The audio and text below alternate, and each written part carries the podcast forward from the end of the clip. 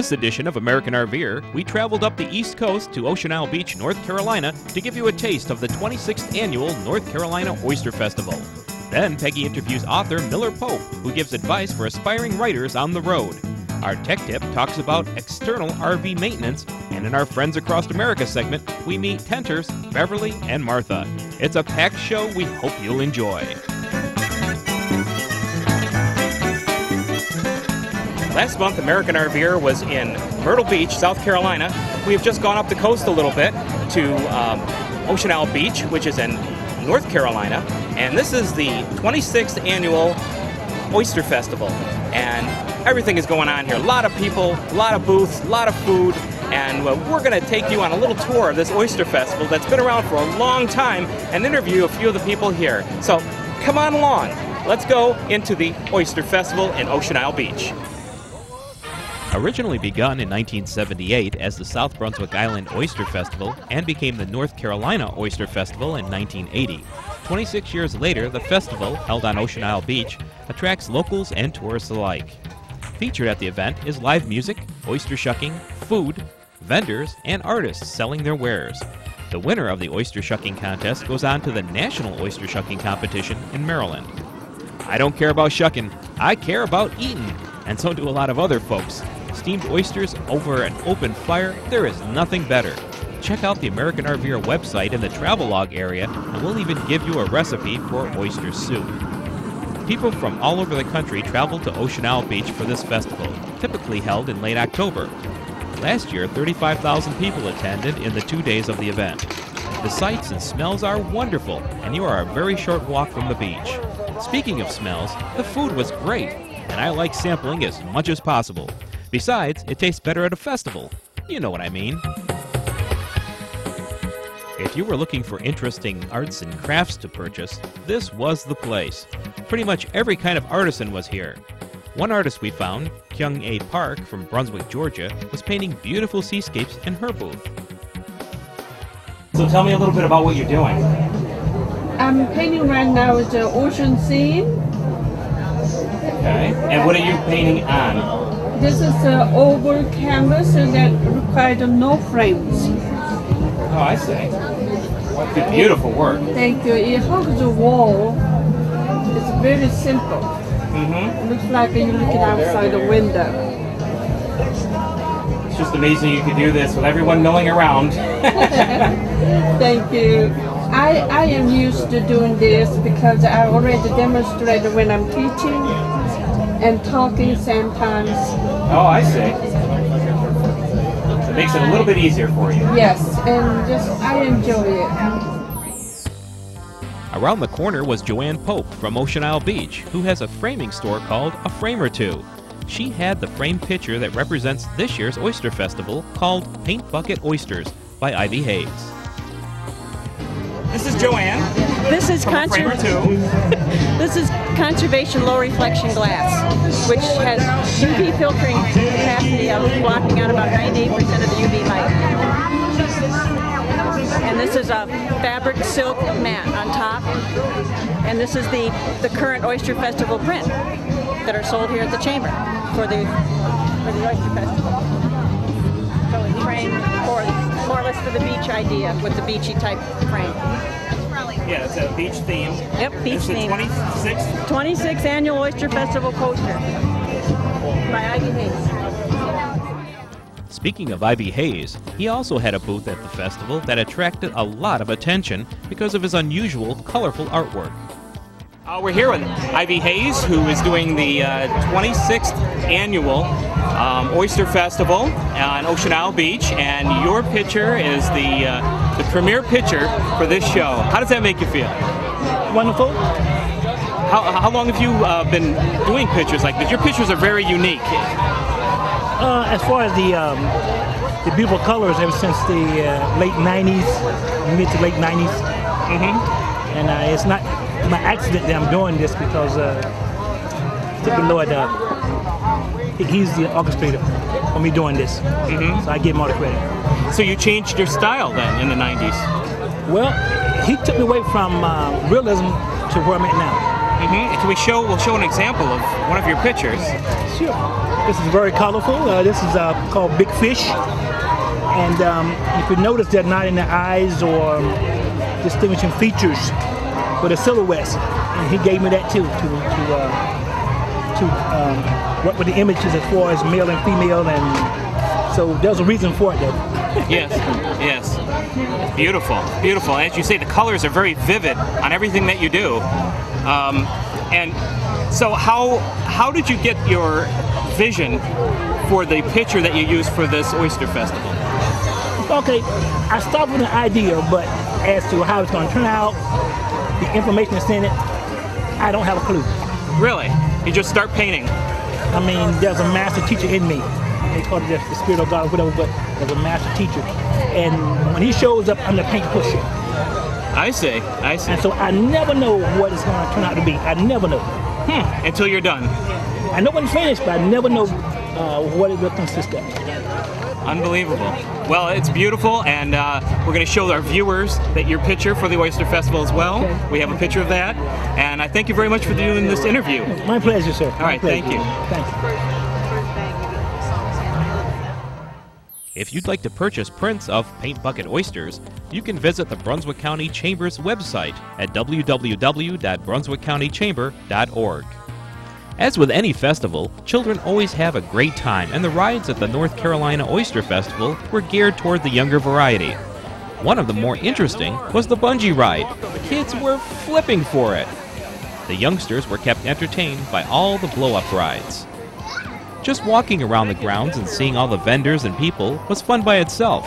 We stumbled upon this interesting booth with spinning metal marvels that reflected the sun's rays and looked pretty cool too.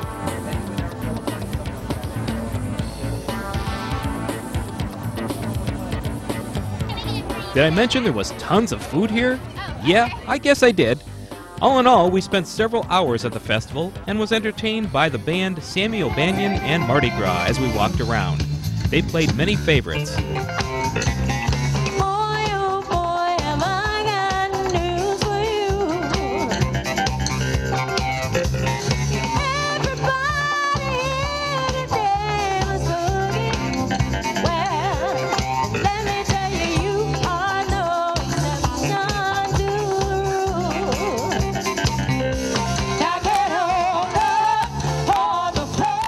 Embers, a popular beach music band, was also invited to perform. Our beautiful day in the South Brunswick Islands came to a close, but not after we had our fill of fun, food, and shopping at the North Carolina Oyster Festival in Ocean Isle Beach, North Carolina.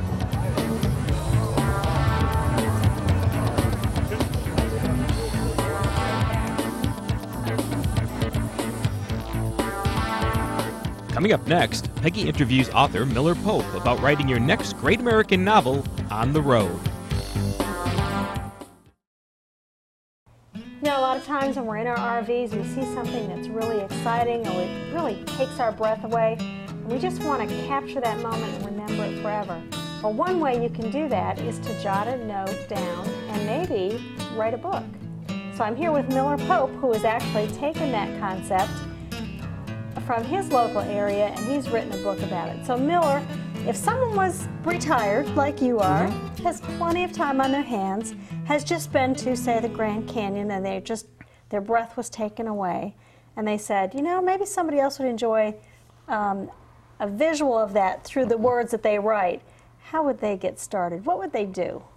Well, you would just sit down, and the main thing to do is is sit down and start, and and uh, also while you're driving, you can compose part of the book. You know, just think Oh, about. Oh, use what, a tape recorder?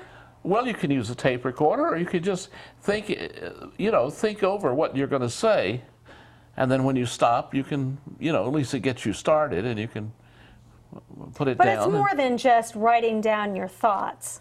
You know, it seems like there has to be some kind of organization to a book to make it work, to make it successful. Well, yes, but today with a computer, you know, Oh, you can rearrange all those thoughts you later. can rearrange everything. So the main thing is just to get it down, get your Yeah. thoughts down, and you can go back and uh, edit it and change it and and uh, check your spelling and and when you uh, uh, uh, you know t- take all the run-on sentences and and shorten them. Take a lot of the Now, I know you're an illustrator by trade, but you've written Mm-hmm. a book called Tales of the Silver Coast, and it's a, a beautifully illustrated and written book about um, southeastern North Carolina. How did that process work for you, Miller? Well, I just love the area, and I um, wanted, and, and it's you know sort, sort of overlooked. There's so much history, and ha- it had uh, such a, a big um, uh, impact on on uh, the formation of this country. I mean, the his, you know the um, the um, the people that, that were here uh, uh, during the colonial days, they, uh, um, well, the, the, the, the um, American Revolution uh, might have started at, at Brunswick Town uh, nine years before Lexington and Concord, when the Minutemen lined up on the dock uh, uh, in the port there and threatened to open fire if the British sloop of war tried to land tax stamps. Are And- you saying then that you really have to do a lot of research in order to write a book? Because it sounds like you did a lot of research about your area. Yes, I did a lot of research, but you know, one of the things if when you're tra- traveling around, you know, like you can visit, uh, you know, the historic spots like. Uh, um, uh, You could go to the Brunswick Alamo town, in yeah, Texas or Right, and you Yeah. can do the research while you're traveling. while traveling. you're and traveling. Okay. You can pick up books, and you can, and the internet is a golden uh, source, source of for information, right? Mm-hmm. Okay, so you've gotten your books, your thoughts together, you've Mm-hmm. jotted some notes, you've put them on the computer, you've, you've rearranged it. Now, how do you get it from that point to this point? Because certainly you're not going to be printing a book all by yourself and pulling it out of your RV and selling it to your neighbor. No, well, I had a wonderful. I had some wonderful help on on that. I had a friend of mine, um, Jack DeGroot, who is a novelist, who uh, um, got me connected with. Uh, um, Was it just a publishing house? yeah, hmm and I had been out of it for a, a lot of years because I had. Uh, I was an old magazine illustrator from New York, and I had illustrated a lot of books and so forth. And but I had been into uh, land development and other things for a, a number of years. and started a beach resort at Ocean Isle Beach called the Winds, and um, and then I retired. I got back, and I just I just did it be out of the sheer love of it. I wanted to do it. So basically, you need to find a publishing house that will kind of do the mechanics of getting it ready to publish, and then they will actually print the book for you and Well, they ship it to you, and then you help you right know, market with, it and sell with it. the uh, um, uh, where to get it printed. That, this book was printed in Canada. Uh huh. You know, the next book I'm doing is going to be printed in China. So Oh, everything's gone to China. Hmm. Well, no, it's just it's a four color book, and they do wonderful work over there, and it's a lot right. cheaper. And The next book is about what? it's about piracy. It's a history of Oh, piracy and and it's just a there are a lot of books out on it but i'm tend to do the best book ever done on it so well, there you go. If you have any um, questions that you'd like to talk to Miller about, he does have a website, and his book, Tales of the Silver Coast, is also available on his website, millerpope.com. So please think about that, and think about jotting down your notes and your memories and your ideas from your travels.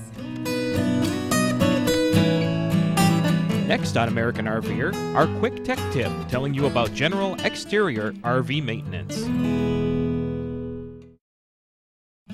There are other maintenance things that have to be done to a motor coach, and uh, what do you want to talk about next?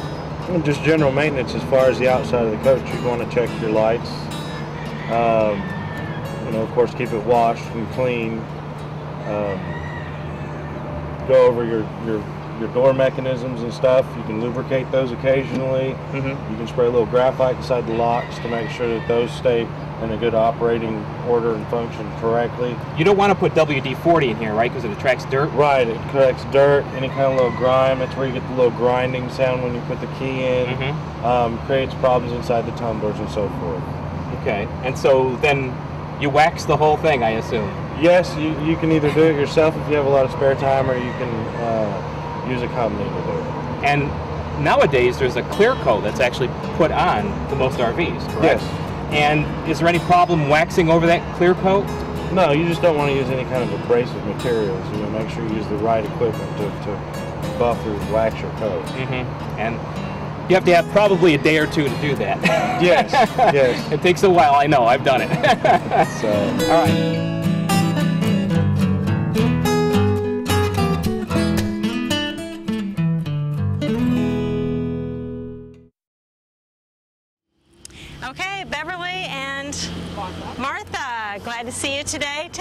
Tell me how long you've been camping. About 20 years. And I know there's a tent here, and there's a tent over there, and there's another camper over there. Tell me, uh, if is this one yours? Are these your puppies over here? What's going on? Two of those puppies are mine. One of them belongs to the people that have this tent, but they're friends of ours from Kentucky. We're in the tent over there, and so we all met down here to have a wonderful time for a week at the beach. And uh, what's the best part of camp- about camping in total? Why do you like camping?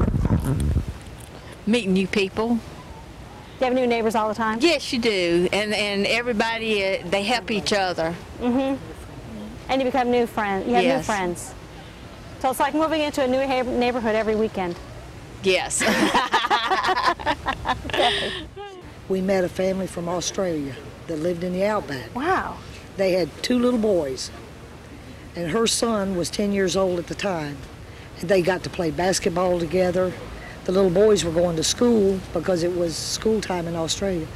So you meet people camping that you don't meet in motels. Right. Because it seems like at a motel, you stick to your room, you maybe watch TV, You you, go meet out to dinner, you come back. You don't Camping, meet, you're sitting out and around. and you meet people from all over the world and you don't expect it. But they mm-hmm. were tent camping and it, it, it was great. It was wonderful. You learn a lot about people. Are you finding that um, there are fewer and fewer places to tent camp? Do you think a lot of campgrounds I- are going to the RV type? I think most of them are, are going more to RVs, and it's sad because the average family cannot afford an RV, but they can afford to go buy a tent. And you're closer knit in a tent than you are in an RV. As a family. Right. We have an RV at home. But that's no fun. Our friends don't have an RV. Uh huh. So we tent camp when we're with our friends. Because I don't want to be in an air conditioned RV while they're in the tent. Mm-hmm. It's that's Well, that- honestly, you know, we went camping with some friends of ours, and they brought a tent, and we had the RV, and it poured down rain that night. Well, they got soaking wet. Did they think about coming and knocking on our door? No, they didn't. Did we even notice that it was raining outside till the morning and they were sopping wet? No, we didn't because we were in the air conditioned RV. right. Yeah. And, it's you know, if you want true companionship with with friends and new friends, you don't sit in an RV. You sit outside. Mm-hmm. You don't meet people if you're sitting in an RV watching TV. yeah, I Just hear can't you. do it. Can't do it. I hear you.